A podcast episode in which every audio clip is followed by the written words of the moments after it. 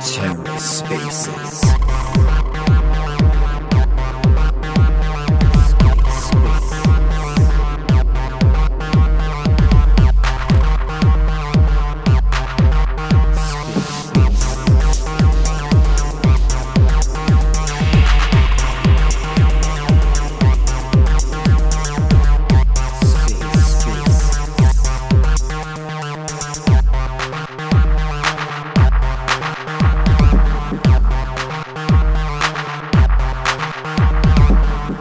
and welcome to The Ether. Today is Monday, November 21st, 2022. Today on The Ether, Round 2 Stride's Cosmos Hub Validator Set Discussion. Let's take a listen.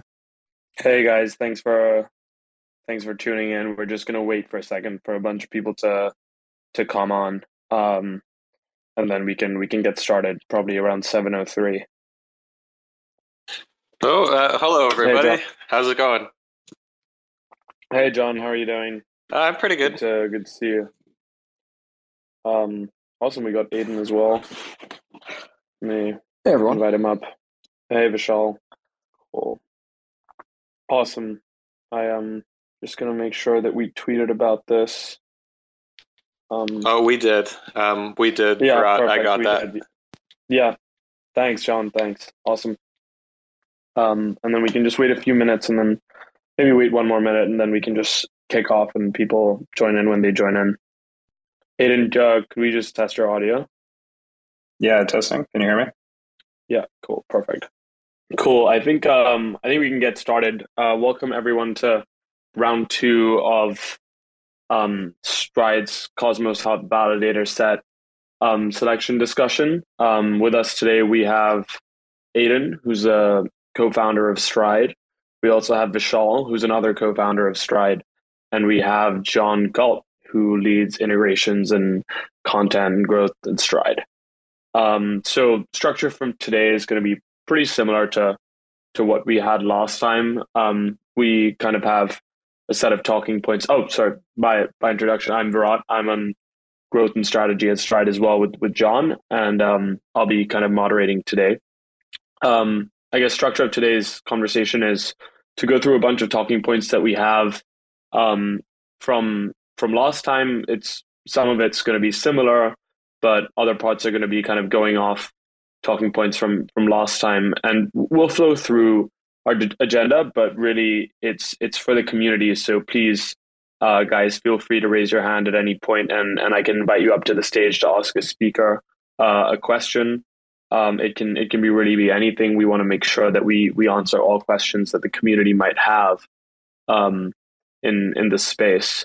So uh, just to just to maybe start off, I think it would be it would be great to to know you know what is kind of how is Stride going to take on validator selection and and what is important and why is this important? What what's at stake? Um, John, do you wanna do you wanna kick us off there?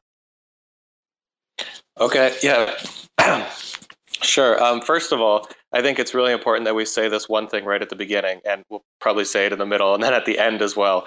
Um, what's at stake is uh, right now 430,000 atom. That's uh, how many atoms have been deposited on the Stride blockchain, and we're looking to delegate those on the uh, Cosmos Hub blockchain. So we are accepting um, applications for Cosmos Hub validators um, to join our um, validator set on the Cosmos Hub.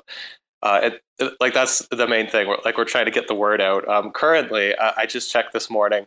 Uh, we've received 25 applications, which is pretty good, but um, there are 175 validators on the Cosmos Hub. So uh, we'd like to get a few more applications, I think.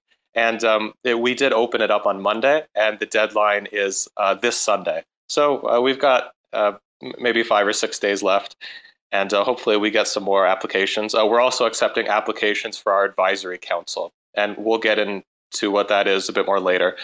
Um, yeah, so like th- that's the most pressing thing. Um, but to kind of take a step back and kind of um, uh, take a, a much broader view of what we're talking about here. Um, as a liquid staking provider, the way it goes is uh, people deposit their assets with Stride.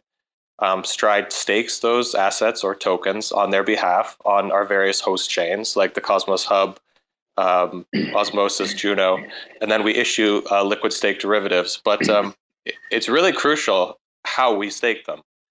Uh, and there's all kinds of ways Stride could stake them. And, and this is like one of the main um, concerns that a lot of people have with liquid staking, uh, namely, how do liquid staking providers actually delegate the tokens that they're given? And you can imagine there's a lot of ways that um, a liquid staking provider could kind of run amok by perhaps delegating them all to one validator or a, a small set of validators. And uh, if you kind of extrapolate where liquid staking is going uh, in the cosmos, like I said, currently we only have 430,000 atoms, but um, in maybe six months, we could have significantly more, maybe 10 million, 20 million. And that starts to be a decent chunk of the overall supply of atoms. So uh, if we're going to do liquid staking right, and we totally intend to, uh, we want to be the best liquid staking provider in the cosmos. If we want to do it right, then we have to figure out a way to responsibly delegate our atom on the Cosmos Hub, and not just our atom, but also our Osmo, our Juno, etc. Um, we want to figure out a way to do this responsibly, and to us, responsibly means in a decentralized manner and in a way that promotes the the health and decentralization of our host chains. Um, yeah, awesome. Thanks, thanks, John. I, I see a question, so I'm going to invite up Cosmos Chjango um, to the stage oh, excellent. so he can ask yeah, um, great. ask a question that he has. Welcome, Cosmos Chjango. I think you're muted right now, so um, happy for you to go as soon as you unmute. Oh, yeah, thank you so much. And um, thank you guys for hosting the space because I know, um, yeah, I had some questions for you guys. So good that you guys can share it in a more public manner. Um, I mean, yeah, my, my question was obviously towards um, reinforcing the like more distributed nature of the Cosmos hub, you know, osmosis and various liquid state chains through Stride by, you know, instead of picking the top 40, you could pick the lower, longer tail of Cosmos valid or uh, yeah, validators on, you know, Osmo, Juno, uh, and Cosmos Hub. So it was, it was mostly uh, around that because because then we could see that you know if if it were the default um, in the top 40 then it reinforces the further concentration of liquidity on the top 40 obviously right yeah yeah john i'll let you go oh yeah i can take that um, first of all um, uh, it's django right yeah pretty much or... yeah I mean, it's Django, but uh, you know, like if it's easier for you to remember, it's just like Django Unchained, like the movie. Oh, okay, a Chango. Uh, anyway, uh, thank you for coming. Um, I know we were chatting earlier today, so thanks for um, accepting my invitation and coming out tonight. Um, yeah, to answer that question, that's true. Currently, our default set is, um, y- you know, basically take the top 30 or 40 validators for our host chains. So that's what we're actually doing right now on the Cosmos Hub, on Juno, on Osmosis. That's our default. And we only put that default in place because um, our process that we're embarking on right now of responsibly selecting host chain validators is quite involved and it's going to take quite some time. Uh, it's going to take about the next month just for the Cosmos Hub. Um, so when Stride got started back in September, just for the sake of uh, expediency, but also security, uh, we kind of wanted to start slow and gradually. That's why we put this default set in place for the Cosmos Hub and our other host chains. Um, so that's that's very very temporary, and that's not a long term thing at all. Um, and your suggestion is very good. Like we should maybe concentrate all our delegation in the bottom half of the set to promote decentralization, and that does make a lot of sense for decentralization, but uh, maybe we'll get into this a bit more later. But what we're really aiming to do is to do two things at once both um, promote decentralization, but also the health of our host chains. And by health, we mean um, delegating to validators that really contribute a lot. And a lot of the validators in the top 10 do contribute quite a lot. That's why they're in the top 10. So, uh, like, very briefly, uh, it, there is some nuance to it, but what we're trying to do is delegate 25% of, like, let's say it's Atom. We want to delegate 25% of Stride's Atom to each um, 25 percentiles in the um, in the set of active validators. So what I mean by that is uh, there are some validators that get excluded, and of course we can only consider the ones that apply. But we take those and then we rank them based on existing delegations. And then we say 25% of the atom that we have to delegate goes to the top 100 to 75th percentile, 25 goes to the 75th to 50th percentile, etc. So that way we evenly distribute our atom across the entire active set. But then within each um, percentile range, we call them cohorts, within each of those, we delegate based on contributions. Um, so effectively, what that gets you is uh, we're delegating based on contributions as a function of how much money a validator is making. Because if it were just based on contributions, then uh, obviously the biggest validators who make the most money, they make the biggest contributions, they would get the the delegations, and that's kind of how the ICF does it. But we're looking to like if there's a very small validator, they're not making much money, but considering the money they are making, they contribute quite a lot. Then we want to reward that validator and hopefully, you know, help them to move up the ranks. Um, that was a lot, I know. Um, maybe you want to ask a follow up or clarifying question. Yeah, I mean that that certainly makes sense, but it, it's also like not one to one that you correlate the amount of stake with the amount of contributions um, a delegator has made. I mean, so I I uh, worked on the delegation program when we first started it at Tendermint.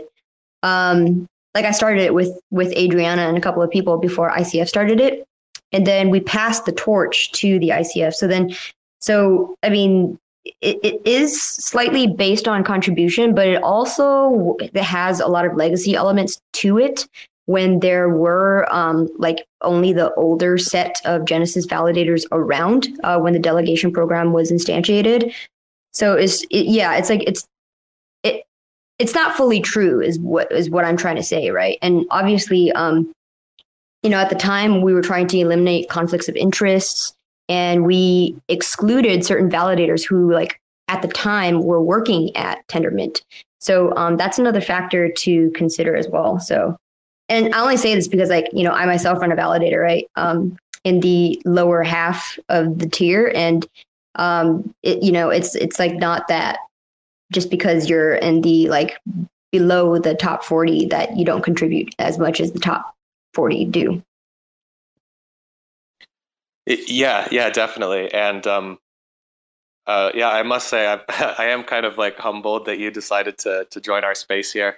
Um, you're definitely a Cosmos OG, and um, like I, I, I feel like kind of young compared to you um, in the space, even though I've been here for about a year. But um, so thanks for the comments. Um, but yeah, uh, like I was trying to explain, um, with the way Stride does it, according to our host chain validator selection plan, theoretically, like I, I think this is what really excites me. Theoretically, um, the first validator in the active set could receive as big a delegation from Stride as the 175th validator in the active set.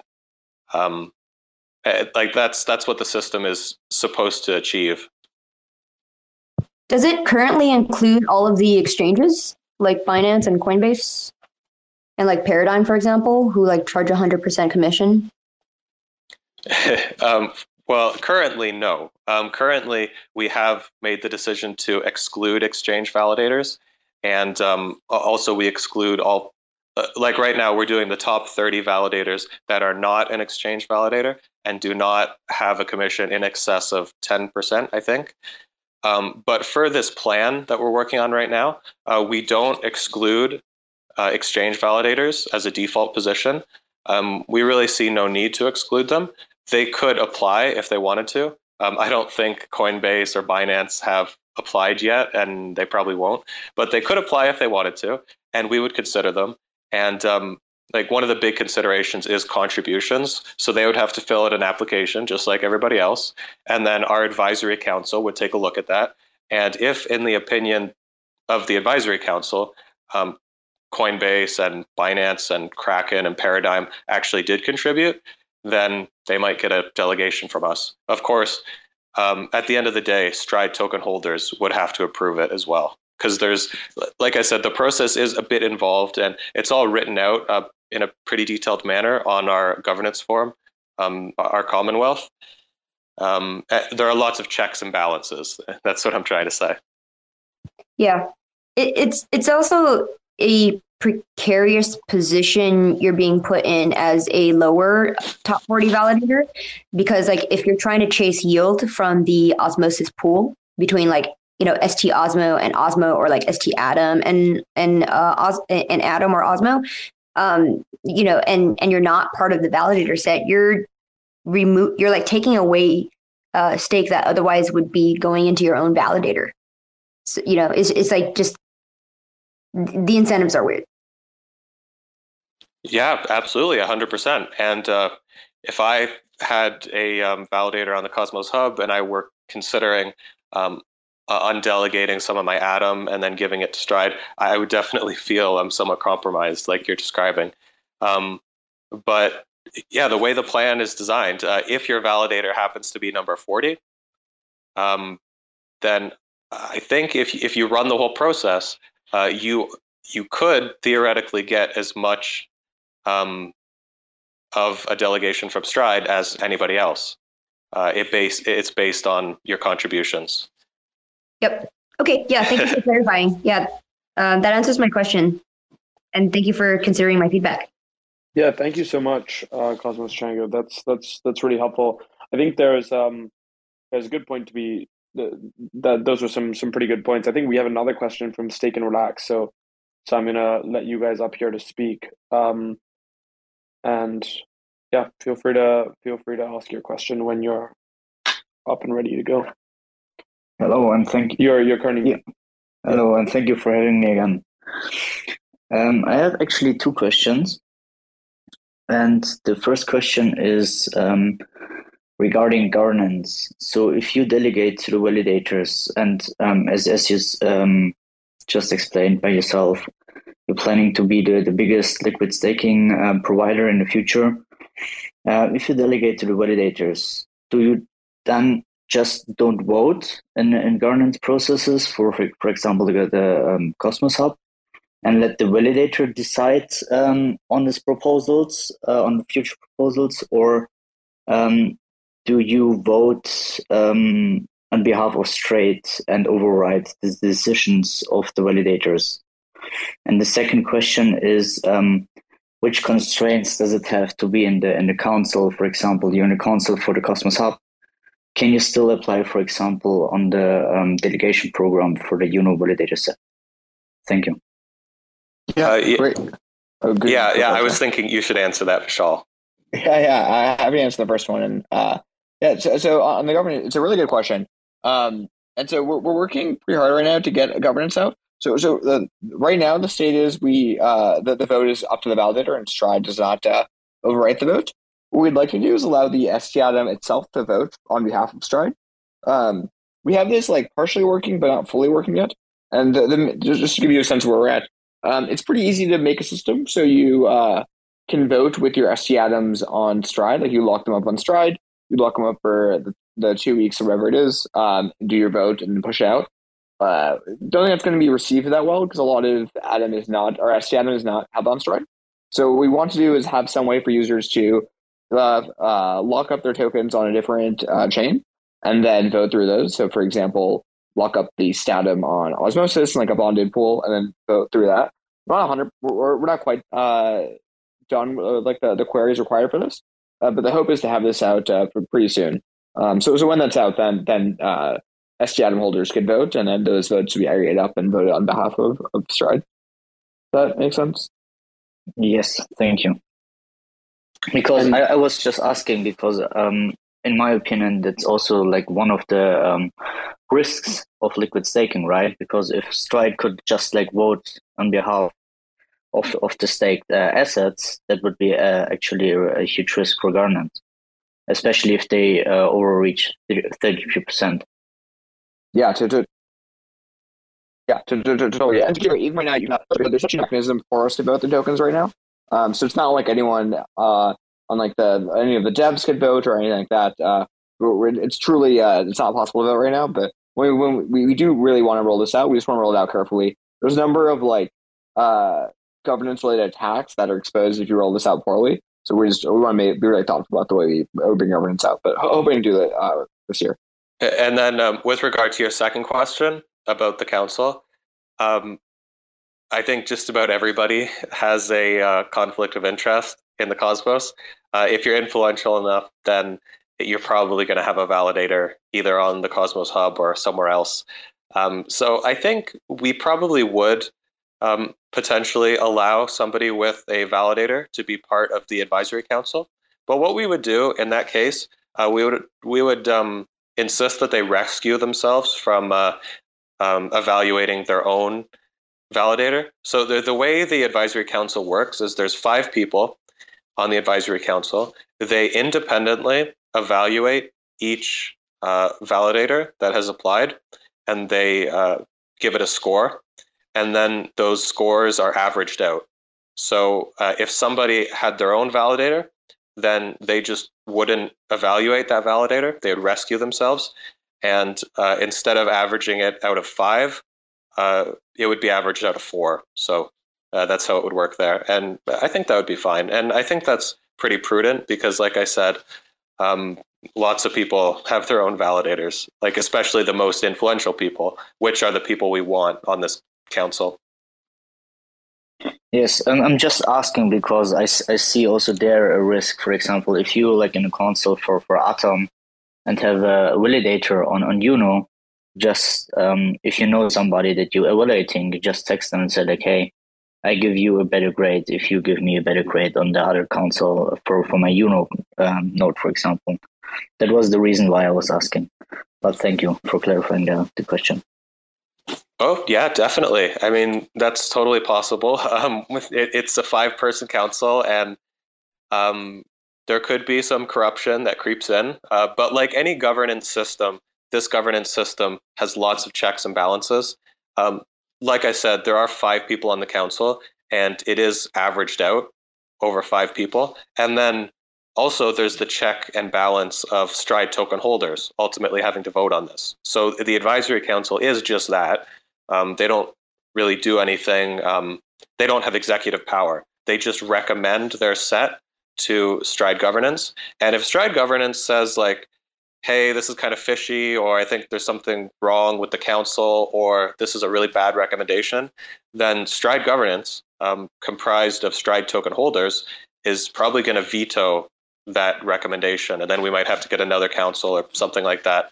Um, but that does also underscore the value of holding Stride token.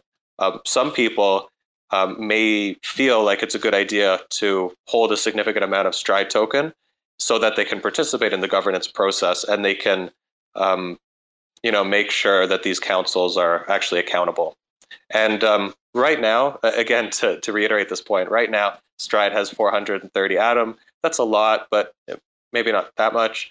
Um, but when we have millions, then I think there are going to be some concerned um, persons or entities that may want to really take an active role in Stride governance and have a significant stake, just so that they can make sure that um, make sure that um, just to make sure that they have an influence. Um, and that's that's why we're tomorrow we're airdropping a lot of Stride. Um, we're giving it out for free, and uh, if people want to hold their Stride token and have that influence over governance and keep governance accountable, then they can. And uh, if not, then maybe they'll sell it. Uh, we'll see what happens tomorrow. Yeah, might be might be a good time. Sorry, Stake and Relax. I just just want to check that, that answers your question before we, we we step any further. Yes, all good. Thank you. Thank you. Thank you so much for asking. Um, I think it might be a good time, John, Aidan, um, just to just to touch on kind of the, the actual workflow of the plan um, because I think that uh, that's something we should probably kind of home in on. I think one point that has come up is is kind of centralization risk, and, and John, you brought up a few times that you know Stride token holders make the ultimate decision on whether to approve a kind of certain delegation set. um, are not. So, so do you want to? Do one of you guys want to walk through um, kind of this actual process? Aidan, maybe. Uh, I'll, I'll let John do this one. I think John is uh, the subject matter expert here and very eloquent as well. Uh, yeah, sure. I'll go through this. Um, so yeah, generally there's really three things to keep in mind with the Stride host chain validator selection plan. First of all, Stride token holders get the final say, uh, as I've been saying. Um, they are the ultimate authority, and they're actually the only ones with authority. Stride token holders have the executive authority to approve or deny um, validator sets that are presented to them. And uh, I should point out, uh, according to the Stride tokenomics, 50% of the Stride token supply is being distributed to communities throughout the cosmos through airdrops and LP incentives and staking rewards. 50% of the supply, so that's 50% of the vote. Um, this is not a project where, um, like, because of the tokenomics, uh, the insiders and the VCs will always have an overriding amount of control. It's not like that at all. We're actually giving away 50% of the supply. And so, you know, quite soon, um, this is going to be a, a, very, very democratic system. Uh, so that's one important thing. Stride token holders ultimately get the final say. The second element is um, we really want to cultivate a governance culture where we do the best things for our host chains. So, for instance, uh, we really don't want to have a governance culture where we only pick host chain validators that have 0% commission, because ultimately that would be what's best for Stride. What's best for Stride is validators with 0% commission because then ST token holders get a higher yield. That's what's best for Stride, but we really don't want to cultivate that culture. Uh, we want to have a, culture that uh, does the best thing for our host chains. So, and we think that's to decentralize them and to promote the network health of our host chains. So, we're trying to kind of inculcate those values into governance from from a very early stage because like this is still pretty early days of stride and we're trying to set a very good responsible precedent. And then thirdly um, in order to have our validator sets to to do it in like a fair and organized and systematic way we are going to have these advisory councils. Um, and then i can yeah um, like uh, yeah what, what do you think That's, about that? I, I don't yeah. want to just keep going and going. There's no, more no, I can I say, but yeah, I think I think it's good. Uh, I, I, think that's a, a, very clear way of, of describing it, and ho- hopefully, you know, the people in this space who kind of had lingering questions around um, some of those those factors now have some clarity on it. And I think it's you know maybe it's worth even us going a bit deeper on um, kind of the curation process here as, as sort of like a next step um, in terms of you know what are some of the criteria that that um, the the council members will be taking decisions on. Um, what are some criteria that we're thinking of of maybe not including um, kind of you know that preclude people from from joining the set like like extremely young validators or validators that don't meet uptime and commission um, thresholds. Um, so maybe maybe we should dive into that next, seeing as there's there's uh, no pressing questions yet from from the audience. Yeah. Okay. Definitely. So, um, if you're in the audience right now and you happen to have a validator and you want to apply uh, to be part of Stride's Cosmos Hub set, um, here's what we're going to do with the applications. So, uh, and one thing I should point out first, um, we want to you know decentralize our host chains and also promote network health, but we also have to be cognizant that uh, we have to pick performant validators, and we really, really want to mitigate the risk of slashing because if one of our validators gets slashed, that slashing penalty is actually socialized across all um, holders of that particular ST token. So uh, if a Cosmos Hub validator is slashed, that impacts all ST Atom holders. That's not a good thing. Uh, we really want to mitigate that. So if you submit an application, here's what's going to happen. First of all, we are going to exclude young validators that don't yet have a performance track record and for that threshold, we're thinking six months. Um, there has been some talk of maybe setting it to three months. Um, it's not entirely set in stone at this point. Maybe somebody can comment on that. Um, but we do want to have that threshold. Like you need to have been on the host chain for a certain amount of time. You need to have a track record, um, just so that we know you're actually a performant validator. Secondly, uh, we're with that track track record, we're going to exclude validators that don't meet a certain uptime threshold um, and vo- governance participation threshold. And also, uh, there's going to be a commission threshold. So for the commission one, you can't charge more than 10% commission. Um, you can charge zero if you want. Um, we don't have a particular problem with that. It's a political issue, and we want to kind of steer clear of that. But um, you can't charge more than 10%. So those are just some basic criteria.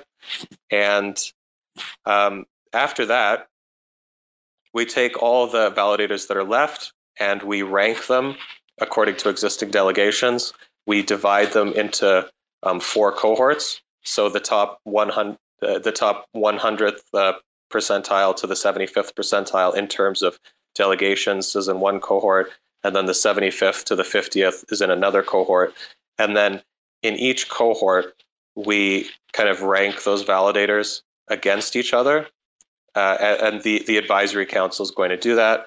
Um, and then the scores for the advisory council are averaged out. And then 25% of strides, um, if it's the Cosmos Hub, 25% of strides Atom delegation goes to each of those four cohorts. And then like you've got your you've got your validator set, and then that is recommended to um, Stride on-chain governance. That's just recommended, and then the community can discuss it. And if the community of Stride token holders approves, then they'll vote on chain, and it'll be implemented. And um, yeah, that's about how it works. And maybe maybe you're thinking right now, oh, that's pretty involved. That's pretty technical, pretty complicated. Um, and it is. It takes about a month to do this process, and there's a lot of moving parts. But um, this is kind of the length that we feel it's appropriate to go to to ensure that we are actually delegating our tokens in a responsible manner. Because um, it's our responsibility as well it's the responsibility of stride protocol to earn the trust of the cosmos and um, we're really trying to do that here. Yeah that's a, that's a great way of putting it. I think um, i just want to uh, make sure that people know i saw a lot of kind of new new heads popping up. But um, you're welcome to ask any question at any point in time. Just just please request to be brought up to the stage, and and I'll do that for you, and and then you're able to answer um, ask your question, which which we'll answer. Um, so really, there's no kind of questions at the end. Feel free to ask whenever you want. Um, I guess a kind of natural segue, John, is kind of you know what are the alternatives that we talked about? I mean, you know, there's there's kind of talk about like letting a small group of people choose um, or letting you know just like us choosing or um, an intense model or you know even delegating to a protocol owned validator on each chain. I mean what do you see? A, couple of these are have have kind of obvious problems that that are outright. For example if you just delegated to a protocol owned validator on each chain there would be you know a huge risk of centralization. Um, and you know obviously that there's a there's a bad case there that that leads to you know loss of funds for, for a lot of people. And and so um, we don't want to do that but maybe with the intense model and letting a, another small group choose like do you want to go through and like maybe outline some of these problems? Uh, yeah definitely. And this is very interesting uh, i think um, examining the pros and cons of our particular plan and then considering other plans um, because there are many ways you can do this. And um, i think it's um, really wonderful that there are so many liquid staking providers that are going to be coming online in the Cosmos. Um, some that are currently online, some that'll be coming online in the next few months. Uh, I think it's wonderful that there's such a diversity of liquid staking providers. And um, as it happens, um, we know that the liquid staking providers throughout the Cosmos are going to be doing this in different ways. And um, it's going to create a very um, a very interesting natural experiment so everybody's going to run their experiment, and we'll see which one ends up being the best. And um, in terms of the other options available, we know that Lido, which is a liquid staking provider that will be on the Neutron blockchain, and also pSTAKE, which is going to be on the Persistence blockchain, both those two liquid staking providers are going to go of um, having a small group of team members um, picking the validator set. So, like people in charge of the Lido, um, in charge of the Lido liquid staking, um, you know, the people who make it, they're just going to pick the validator set. And I'm sure they'll have a rubric and I'm sure they'll have criteria, but it's just going to be a small group of insiders who pick the set. And um, there's definitely some pros to that approach. Um, one, it's way simpler than what we're trying to do. Um, two, you get to have like a lot of control because uh, with Stride, we are giving up control. We're giving up control to the community, to um, our token holders, to the advisory council members. And it could be with our method that maybe one validator sneaks in there and he gets slashed, and that might not be a good thing. Um, you could probably prevent that to a greater degree if you were just like handpicking a group. If it were like a, a small group of insiders and they were handpicking a small amount of validators, um, but it's really not decentralized, is it? And you got to ask yourself, like, are they getting kickbacks? That's like a I don't want to make ac- accusations or anything, but obviously, like you guys understand, it's um like a, a, situation that's really ripe for having kickbacks. Like a validator could approach the team members of this liquid staking provider and say, like, "Hey, I'll give you a kickback if you give me delegations," you know, and you can have relationships like this that form, and that's really not a good thing at all. And um, ultimately, if a small group has control, then they could just redelegate whenever they wanted to.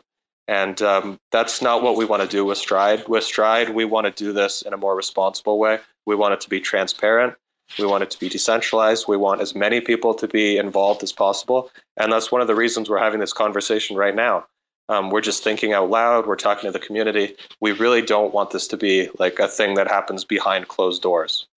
Yeah, I think I think that's a, a most important point. That that this is kind of something where we really want kind of everyone's feedback, and we want to make sure that everyone understands why we are um, why we're going in this direction. And and I think that hopefully this space has been has been pretty instructive on on that front. Um, I think you know the, the applications. Of, okay, we we have a question from Shroot or Shruti. Um, is it Shroot? Is that is that correct?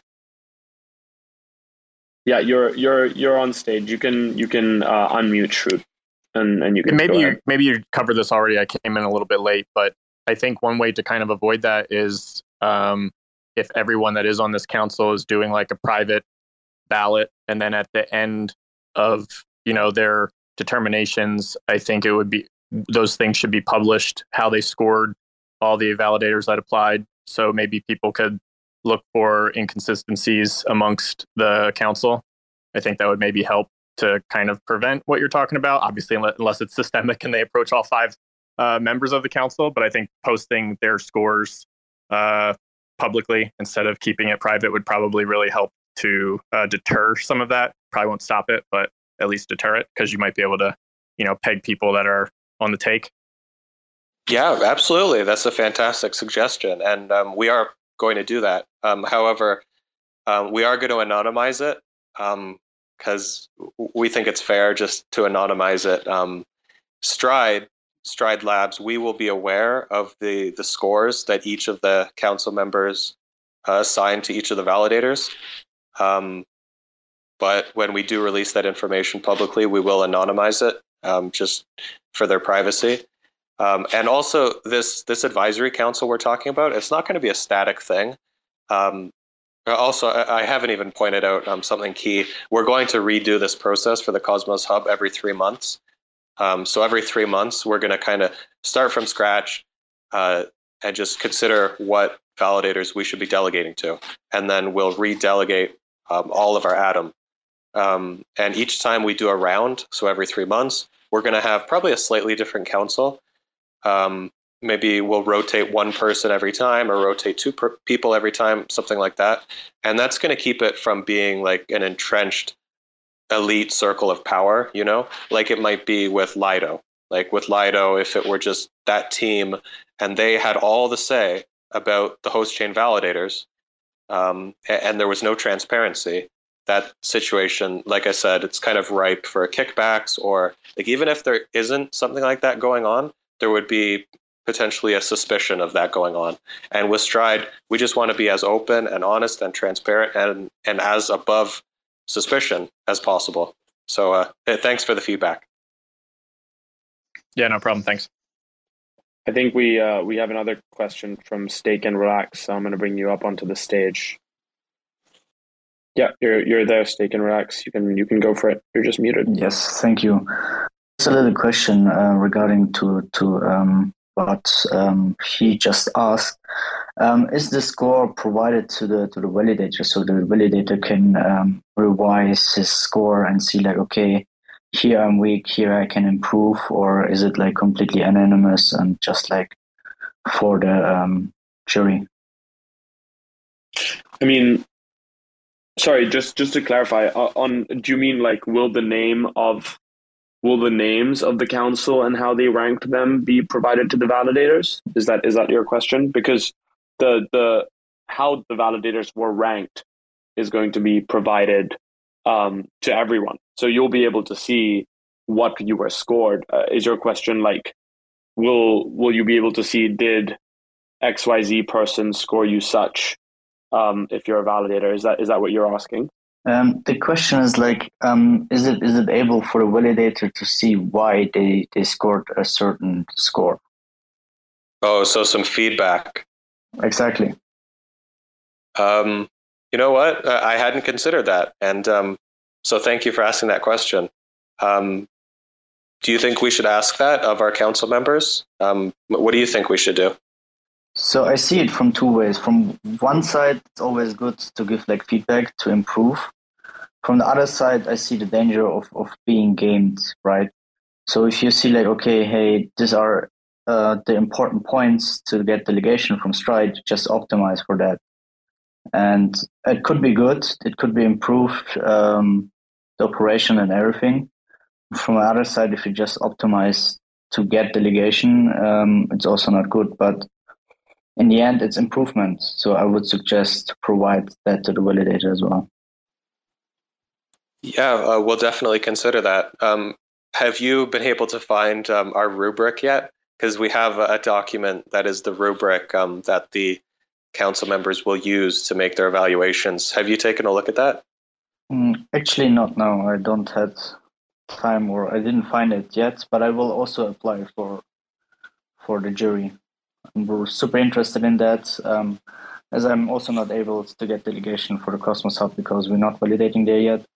So I'm looking forward to be in the, in the jury if possible. Yeah, you should apply. And um, I think if you take a look at our council application, there should be a link there that provides the rubric. And the rubric has, um, it's pretty detailed. There's three, um, uh, there's three categories of contributions that council members will be considering. There's engineering contributions, um, also uh, public goods contributions, and community contributions. And uh, if you're familiar with the way the Interchain Foundation does it, um, you'll be able to easily understand how we do it because uh, it's the exact same thing. Um, I, I kind of copied and pasted it. Uh, no reason to reinvent the wheel. Um, but that's what it is. And like you can see, it, it it's pretty thorough. It, it does basically tell you as a validator exactly what you should be doing to get a good score from a council member. All right, check it out. Thank you. Great. Um, I guess do we have uh, do we have any more speakers? I, I'm pretty happy. Or or do we have any questions? Or or you know, John, do you have any more points? Or Aidan or Vishal that that you guys would like to make. I'm I'm pretty happy with the ground we covered today. I think we we touched on a lot of the key points. Um, oh, we we um, could go over the the intense a, model. Yeah, we, we have a request from from Bro and Bro, so I'm gonna I'm gonna add him um add him up as a validator. Guys, you're you're you're good to go. Oh, great. Bro, here uh, I have a question regarding young validators, as you said. Uh, you speak about Cosmos validators, correct? Or you speak about validation at all? I mean, today we started validate Cosmos Hub only from August, and I believe it's only three months. But we validate in osmosis, osmosis from Genesis, so it's like more than a year, and it's a question. Yeah, uh, that's a very good point. Um, the way I was talking about it was just for the Cosmos Hub. Um, what I meant to say was a validator has to be on the Cosmos Hub for six months before we can consider them. Uh, however, um, this is probably like the most common thing that um, validators have talked to us about, the most common piece of feedback we've gotten has been that six months might be a bit too long. Um, we might want to revise that to three months, but um, even if we do revise it, like a, a validator definitely needs a track record on the particular chain that we're considering, even if they have 20 nodes on 20 other chains.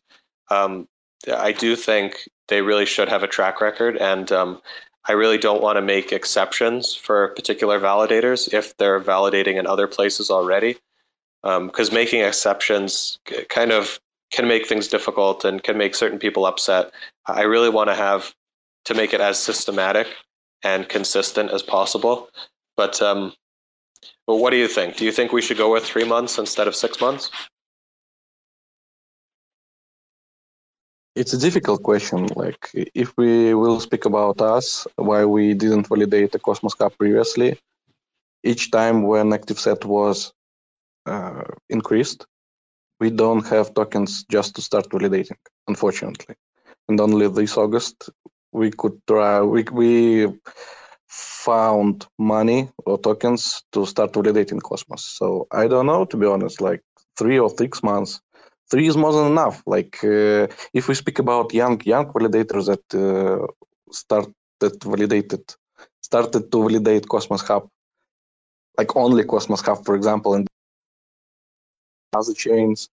Also, it will be a good idea to check just how many time validator was jailed, for example, in other chains for sure also, because all chains in Cosmos ecosystem the same Cosmos SDK. So, like, it, it's not rocket science how to validate Osmosis or Cosmos. It's it's the same, just the same. So I, I can't answer on your question. Should we decrease it from six to three months? For sure, I will say decrease it to, to three months so we can be eligible for these uh, delegations. So I'm a wrong person to, uh, for telling you how you should do.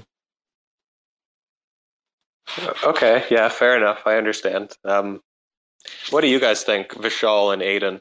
Um, what do you think about six months versus three months? And uh, just just to be clear for context, like the whole purpose is to protect Stride um, users, so ST token holders, um, because we don't want validators that might get slashed. We want validators that have a proven track record of performance on the particular chain. Um, do you guys think three months is long enough to establish a proven track record? Yeah, it, it's a good question, I totally hear uh, we're coming from bro and bro with that with three months. I think the uh, it, it's better. Uh, well, well the, really, uh, we would defer to the community, so if people have a strong feeling one way or the other. You know, I think that, that's the most important thing.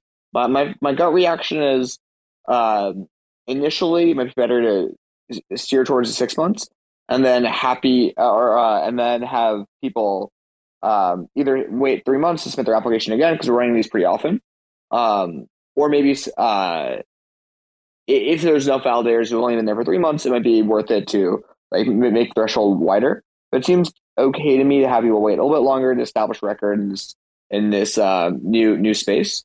Um, in the grand scheme of things, six months isn't that long. Uh, but uh, uh, curious what you think too, Aidan. And, and again, really would uh, mostly defer to the community here. Yeah, well, one thing I will say is because we rerun this process so frequently, even if we choose six months um, and you're over three months but under six months, you'll only have to wait three months to be eligible. Um, so it's not that long. On, on the other hand, personally, I probably feel that three months is long enough, but it's like Vishal said, it's really up to the, the community at the end of the day. Um, another thing we'd need to consider is young chains. So Stride uh, will support, you know, um, ideally new Cosmos chains as they come online. Um, and for these chains, uh, we'll need to make the choice of either um, choosing some set based on a fixed criteria for the first six months until everyone's eligible, or we'll need to make an exception there. So I think there's some edge cases. Um, maybe one edge case to think about is if a validator is big on one chain, they might not necessarily have the best interests of another chain um, at heart, so they could still do something bad. in practice, I don't really see this happening um, because if a validator is big on one chain and they uh, join a new chain and they do something bad on that chain, I think they'll they'll definitely get on delegations on the other chain, and they might even get slashed on the other chain if they did something bad enough. Um, so I, I would, I think I, I definitely hear where you're coming from, um, and I also hear your point around validating different Cosmos chains being technically very similar. So I, I think those are some really good arguments. Uh, and then there's just a question of complexity. You know, this is already a very complex process. It, it might not be worth um, uh, building around this edge case when you will be eligible after uh, just three more months of waiting. So I, I, think it's a bit of a complex question, but um, yeah, ultimately up to the community. Yeah, these are some good points. And then one other thing I can add is uh, think about it from the perspective of somebody who has, say, uh, maybe $500,000 worth of ST Atom. Like that person with $500,000 worth of ST Atom is liquid staking his Atom as opposed to delegating his Atom himself. Now, if he were delegating his Atom himself, would he delegate that much Atom to a validator younger than six months on the Cosmos Hub? Um, he probably wouldn't. He would probably be quite risk averse. So um, we should consider that perspective as well. Yeah, I think that's a really good point, um, John. Just a question. Sorry, guys. Uh, did you see any information in Keplr, for example, or in Cosmostation when validator was set up? Like, if a young new user will come to Cosmos ecosystem, he will see for top 20 possible and then the lowest commission. That's all. Uh, that is a good point. Um, uh, we were kind of just assuming uh, you'd be able to see it somewhere. Um, I'm, you know what, you can't see it on the blockchain. I mean, it could take a few steps, but all you have to do is um, on Terra anyway. I'm pretty familiar with how it works on Terra, and I know that's slightly different. But you just look up their address, and then you see when that address created the validator. Um, it, the, the information is there on the blockchain. I'm not sure how accessible it is, though. Yes, yes, for sure. You, you, you can find this information. But for new user, again, if you're not familiar with blockchain, if you're a really new user, like you cannot do this. Yeah, I think I think that's a fair point. But uh, just to kind of loop back to what what John was saying, where we're catering as well as for the new user, we want to be able to be kind of felt uh, you know be on par with something that someone with five hundred thousand dollars in Atom is um, or an ST an ST Atom is is comfortable kind of delegating to and and you know that's like a different profile and that's that's a more risk risk averse profile and you know it's kind of unlikely that um, a new user is able to do that but I think the you know the, the the bag holder for lack of a better word um, will kind of take a more educated approach um, so I mean, it's just kind of like I guess two sides of that coin, right? Um, and for for that person who's who's liquid staking a lot, they'll they'll take the few extra steps to to kind of find out, um, which is which is something we need to be cognizant of because at the end of the day, we do want to be kind of you know the liquid staking protocol for everyone, and and we want to be taking measures such that I guess people feel that are um are are, are risk averse in that sense. Um, but I, I appreciate what you're, what you're saying, bro, and bro. I think that that's like a pretty fair point. Um, yeah. Um, okay. I uh, we have a couple more questions. Um, I'm going to give it to Blocks United first because they had requested to speak first, but I see you there, Stake and Relax. So Blocks United, you're you're up. You're uh, you're unmuted. Uh, you're on mute. Um, by the way. Oh, I'm sorry. I didn't realize you were speaking to me because I coughed. Um, you know, I have just a couple comments and then, and then I guess maybe a question. I was thinking about the 60 versus the 30 days when considering validators for the cohorts and and then also thinking about just the cohort grades themselves where um, validators are competing with each other in a healthy way i think to um, participate and thus advance the ecosystem. And uh, i think that uh, the 30 days does just encourage competition and it keeps it keeps the parts moving i think and uh, you know or maybe even it can vary per cohort, where maybe one cohort is just deemed as being a slightly more aggressive bet than another. And so you guys do 30 days with one cohort and 60 with the rest. Um, and so those are just my thoughts. And then um, the only thing that I was kicking around, and, and, maybe it's just a topic for another day, was just if you were able to recap how the uh, staked atom maintains its peg to the atom. Um, and uh, that's it. Thanks, guys. I appreciate it. Um, yeah, sure. I can respond to that. Um, um, it, it is uh, not quite 30 days and 60 days. Uh, what we were talking about is three months versus six months. Um, yeah, that's what I meant. I'm sorry, that's what I meant. Yeah, yeah. Uh, just to be clear, like for everybody listening, yeah, I, I know it's just a little slip, but um, also the cohorts. Um, you would have to, because you would have to like have one standard that you use for all the cohorts because um, it, it, it would just have to be one standard. Um, you don't. It's the cohorts don't really work like that where you like break it up too much. Uh, there would have to be one standard that you use for all the cohorts for these certain threshold issues. Um, but in terms of the peg, I can go into that uh, if you'd like. That's quite interesting. Yeah, sure. Yeah, uh, well, it's a lot of fun. And the great thing is the peg maintains itself. Um, we do not arbitrage it ourselves at Stride. Uh, the free market performs the arbitrage action and keeps the price of um, ST Atom where it should be. And the way it works is like this. So, first of all, um, just to be clear, the price of ST Atom is constantly appreciating against the price of Atom. So, uh, all of our um, staked Atom is in a pool and all of the uh, staking rewards get reinvested into that pool, so it compounds. Um, so since it's compounding, um, like if you if you put down one atom, if you deposit one atom and then Stride issues the, you one ST atom in a year, you're still going to have one ST atom, but now it's going to be worth uh, 1.2 atom because the atom in the pool are constantly auto compounding. And so we have a pool in osmosis then which is ST atom and atom. And the question is, how do we make sure that that pool constantly increases the price of ST atom? And the way it works is um, there's a redemption rate on the Stride blockchain, and that's constantly going up because that's the price. Uh, if you put down one ST atom, how many atom could you redeem? And that's constantly going up because of the auto compounding I talked about. So on the market, uh, so in our osmosis pool, um, if the price of ST Atom is below the redemption rate, then somebody's going to buy ST Atom and bring it to Stride and redeem it, and they'll make a profit. You see, because if if Stride is worth less on Osmosis, then it can be used to redeem Atom on the Stride blockchain. Somebody's going to buy it off Osmosis, which adds buy pressure and increases the price of ST Atom.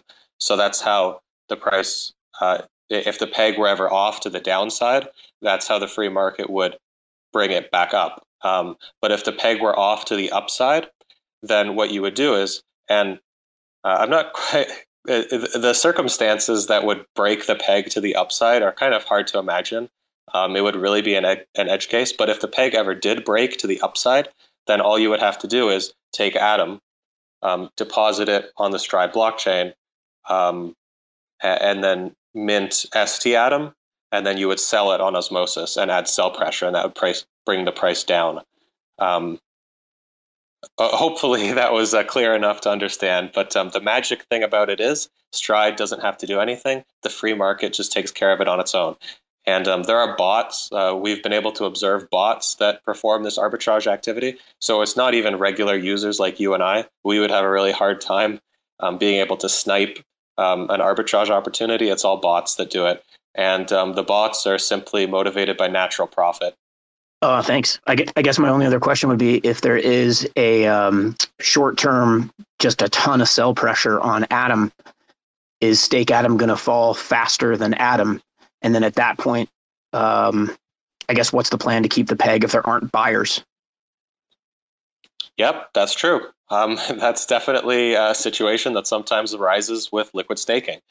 Um, uh, because yeah, if if the price of Atom were constantly falling, uh, if somebody was holding ST Atom and they wanted to get out of Atom, um, they wouldn't want to use that ST atom to redeem the atom from Stride and then sell that atom on the market because that would take 21 days. So they would just sell their ST atom because they'd want to get out of atom. There'd be lots of ST atom going into the pool, uh, lots of sell pressure at the peg would break to the downside. And in a situation like that, the market may not have an appetite to buy ST atom and give it to Stride to redeem the underlying atom because um, you have to be exposed to atom while you do that for 21 days. Um, so, like the peg could break by 3%, and maybe there's no appetite. It would break by 5%. Maybe there's no appetite. If it breaks by 10%, maybe there would be appetite. Um, and yeah, that's just pretty much how it goes. But, but it, two, yeah, two, oh, two, okay, two, Vishal. Yeah, yeah. Just want to interject two, two, two quick things I'd add here. Um, but first, totally agree with everything John said. But then there are two things that maybe are slightly different about Cosmos than maybe uh, exist on ETH or other spaces. So the first is uh, redemptions are live on all Cosmos chains. So you can redeem your uh, stATOM for Atom, and this is true for generally all the Cosmos chains. Um, it's not quite true for ETH because the Beacon chain doesn't allow redemptions, um, but it will be will be true. And so this gives you some kind of ability to do an arbitrage, even in US dollar terms.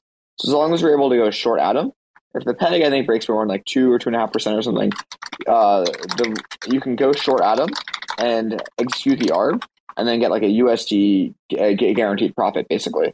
Um, and then the, the, other thing that also changes this slightly um, is LSM. So LSM should go live in the hub hopefully like pre next early next year. Um, and when that happens, you're able to do redemptions uh, instantly, which makes running the ARB not take 21 days, but run only uh, you know one like one block.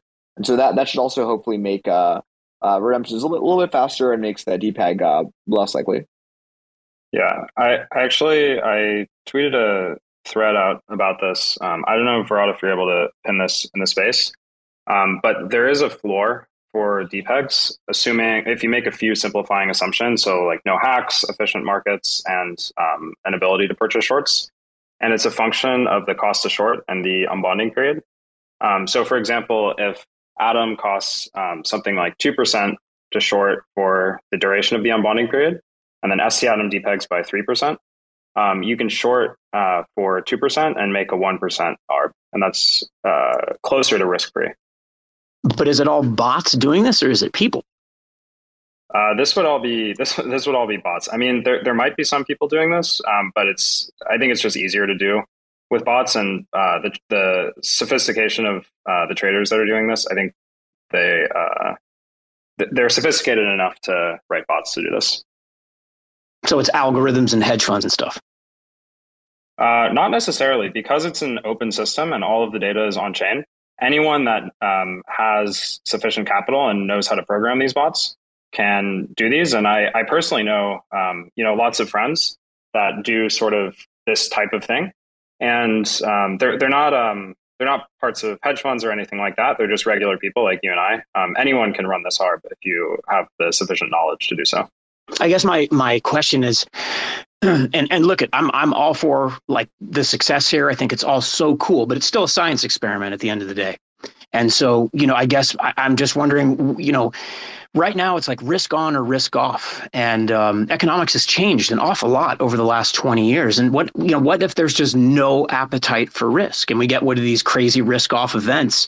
You know what's the plan? If the, if the peg breaks and it breaks substantially and there are no buyers how uh, how long can that go for before the project uh, doesn't work anymore? I guess you know can you help explain that yeah, so to, uh, absolutely, and this totally makes sense. So the, the first the first thing to just to maybe highlight is just how much leverage in the system right now.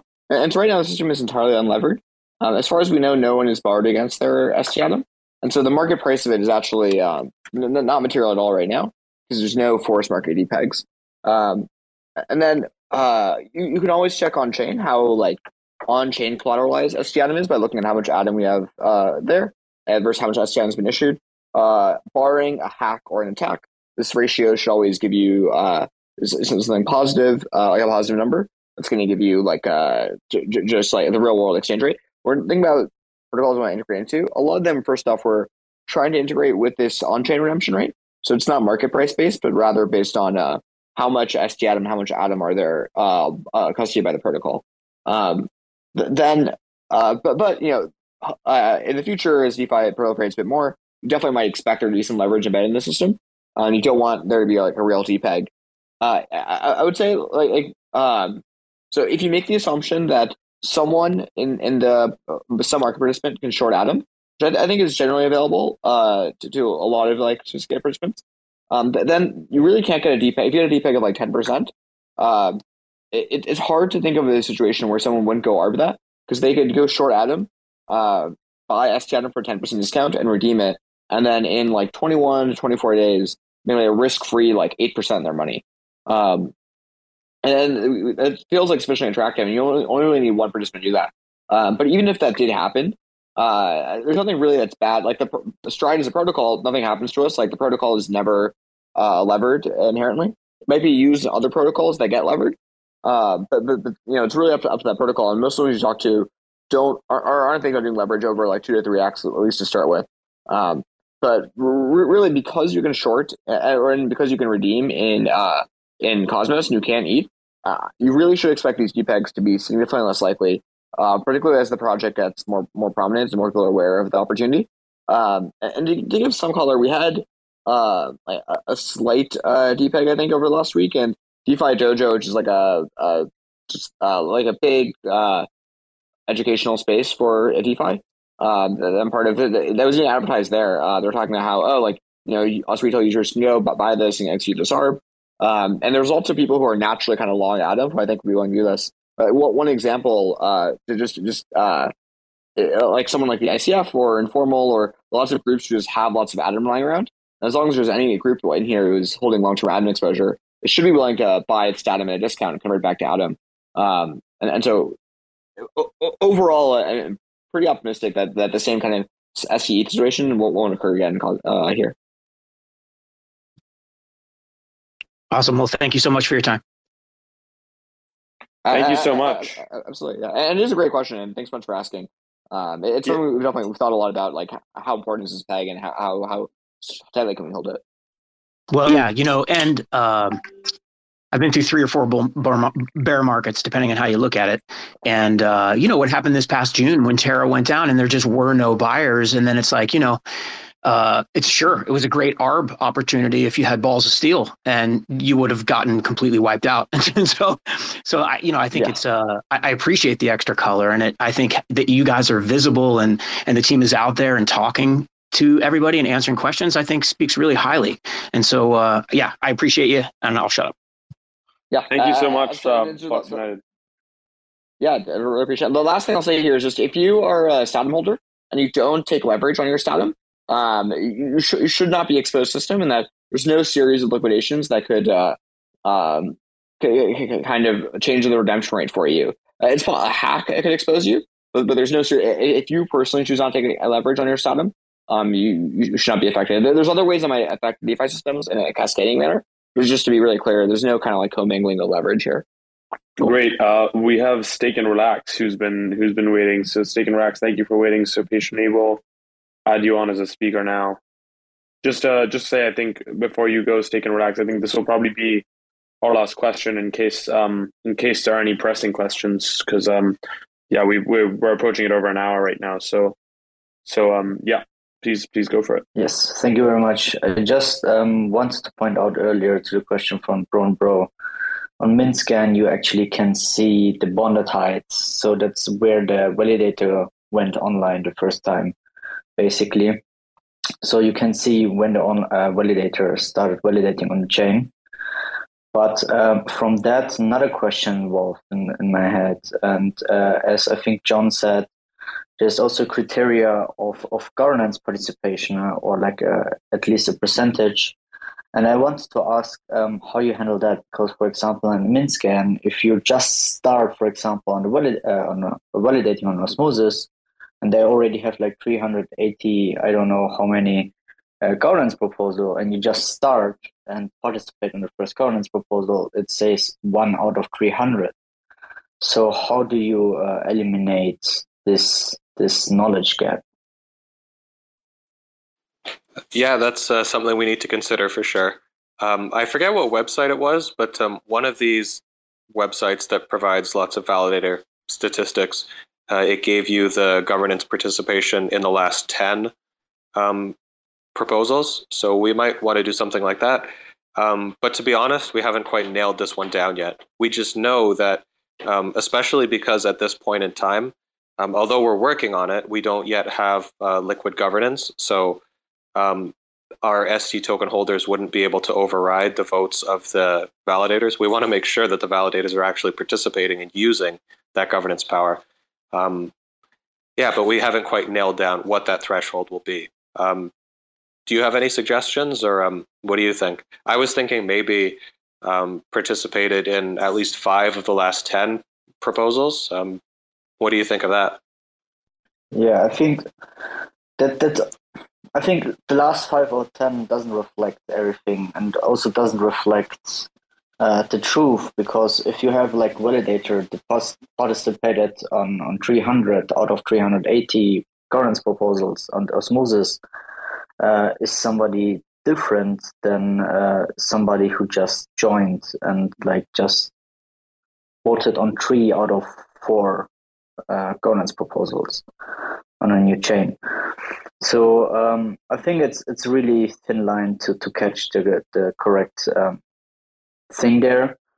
But what what you can do, but it's already uh, again a really manual process, is to just visit like the page of the validator, and some of them disclose how they voted. For example, Polkachu has a really good page where they have voted, and then you see, for example, Polkachu really care about governance and they vote a lot. I actually had um, a draft proposal for a Juno um, chain ongoing, which basically punish um, validators that don't participate in governance. It also tackles that point but um, in the end, I think you just have to go manually through it and, and see like which criteria you could apply on that. Um, yeah, yeah, we'll have to do something like that. Um, but also, the thing that troubles me is um, in some circumstances, um, you may want to not vote at all, and that could be a valid way of participating. Um, for instance, if it's a very small vote and you don't want it to get to quorum, you might not vote. Um, and that doesn't mean you're not participating. That just means you declined to vote. Um, it's something to consider. That's why that's why you wouldn't want to say like you have to be you have to have voted in the last ten or you have to have voted in ten of the last ten proposals or something like that. Um, but isn't isn't abstain something for that? Well, abstain contributes toward quorum. So uh, if it were a vote and you wanted it to um, because there could be a, it, it's kind of hard to explain, but there could be a situation where there's a significant amount of yes votes and you don't want it to hit quorum because if it hits quorum, then it's going to pass because it has enough yes votes. And um, voting abstain would contribute to quorum. Voting no would contribute to quorum. The only thing you can do, maybe, uh, if you have certain opinions, is not vote. And that way you hope that the vote doesn't pass by not hitting quorum. Okay, okay, got you. But it's already, uh, it's again not measurable. Then, if you say like, okay, we want like some participation percentage, but then you can like measure that again. Yeah, yeah. So it's a little bit tricky, but um, I think we'll just do something that gives people the benefit of the doubt. Something like, you know, you have to have, like I said, you have to have participated in the last five out of 10 um, governance proposals, uh, something like that, uh, just to make sure that these people aren't like completely AFK, completely away from the keyboard and not not participating at all. Thank you very much. Uh, thank you all for answering the questions and having me here. Thank you. Thank you so much, guys. Um, with that, that brings us to a close of our um, Cosmos Hub validator selection space. Um, thank you, Aidan, John, and, and Vishal for your um, awesome contributions throughout, and, and thank you to all of those of you who came, and especially those of you who asked questions. Um, as a reminder, the uh, the the validator form to to apply to be considered for delegation to our um, Cosmos Hub validator set is um, should be you know you should find it on the link that we've that we tweeted to signal this space. Um, and uh, please remember to apply by Sunday, which is uh, it's Sunday, right, John? The deadline. Yeah, Sunday. Uh, thanks for right. remembering to remind people. Yeah. So so yeah, just a reminder to apply there. Um, and thank you very much for coming out. And also, um, our airdrop is going to be tomorrow. Tomorrow is going to be an amazing day, so we can all look forward to that. It's going to be a lot of fun tomorrow. Yes, completely. That's that's that's another super exciting, um, super exciting thing. We'll have to do an airdrop space soon. But um, thank you, thank you guys so much, um, for coming out. Have a good night, yo. Yep. Good night, everybody. See ya. Thanks for checking out another episode of the Ether. That was round two, Stride's Cosmos Hub Validator Set Discussion, recorded on Monday, November 21st, 2022. For TerraSpaces.org, I'm Finn. Thanks for listening. If you want to keep listening, head on over to TerraSpaces.org slash donate and show some support. Now, with Spark IBC enabled. Sneaking back alleys on a little cosplay. Broadway all day, looking like the wrong way. Resuscitating major players in the waiting room. Sifting through the paperwork while I be debating fools. Breaking rules, breaking bad, like we always wait for doom. Slayed a few in my early years, off beneath the shrooms. Sitting in the dark, waiting for the daily news to let us know what we should believe as the latest truth. Stay aloof, writing rhymes in the studio. Trying to keep it well lit like filming a movie roll. Sorting through support from your endorsements. Of course, we're tripping balls, handed reports it. The latest proof ain't a way to move, change the view. Just a bunch of pack of peckerheads living in a chicken coop. Picking at the dinner, finger licking like the plate is gizzle. Kick it for a minute, then show me what that thing could do. Two plus two. Show me what that thing could do. Two plus two. Show me what that thing could do. Two plus two. Show me what that thing could do. Two plus two. Big thinking energy always gets the best of me when I kick it in the lab, messing with new recipes. Gotta mix and match, flip the latch, letting rhythm scratch. Dope shit, spitting facts with my vision smash. Big trip aristocrats, dishing out a list of trash. Missing wisdom, this fish is too big to catch. Better let the missus know where you hid the stash. Watch your next step, bro, before you hit the traps. Walking on eggshells, tripping over landmines. And I'm about done dealing with these damn lies. Man, I'm looking at this planet like a franchise. Chastised into digging holes in the back nine. The latest proof ain't a way to move, change the view. Just a bunch of peckerheads living in a chicken coop. Picking at the dinner, finger licking like the plate is good. So kick it for a minute, then show me what that thing could do. Two plus two. Show me what that thing could do. Two plus two. Show me what that thing could do. Two plus two. Show me what that thing could do. Two plus two.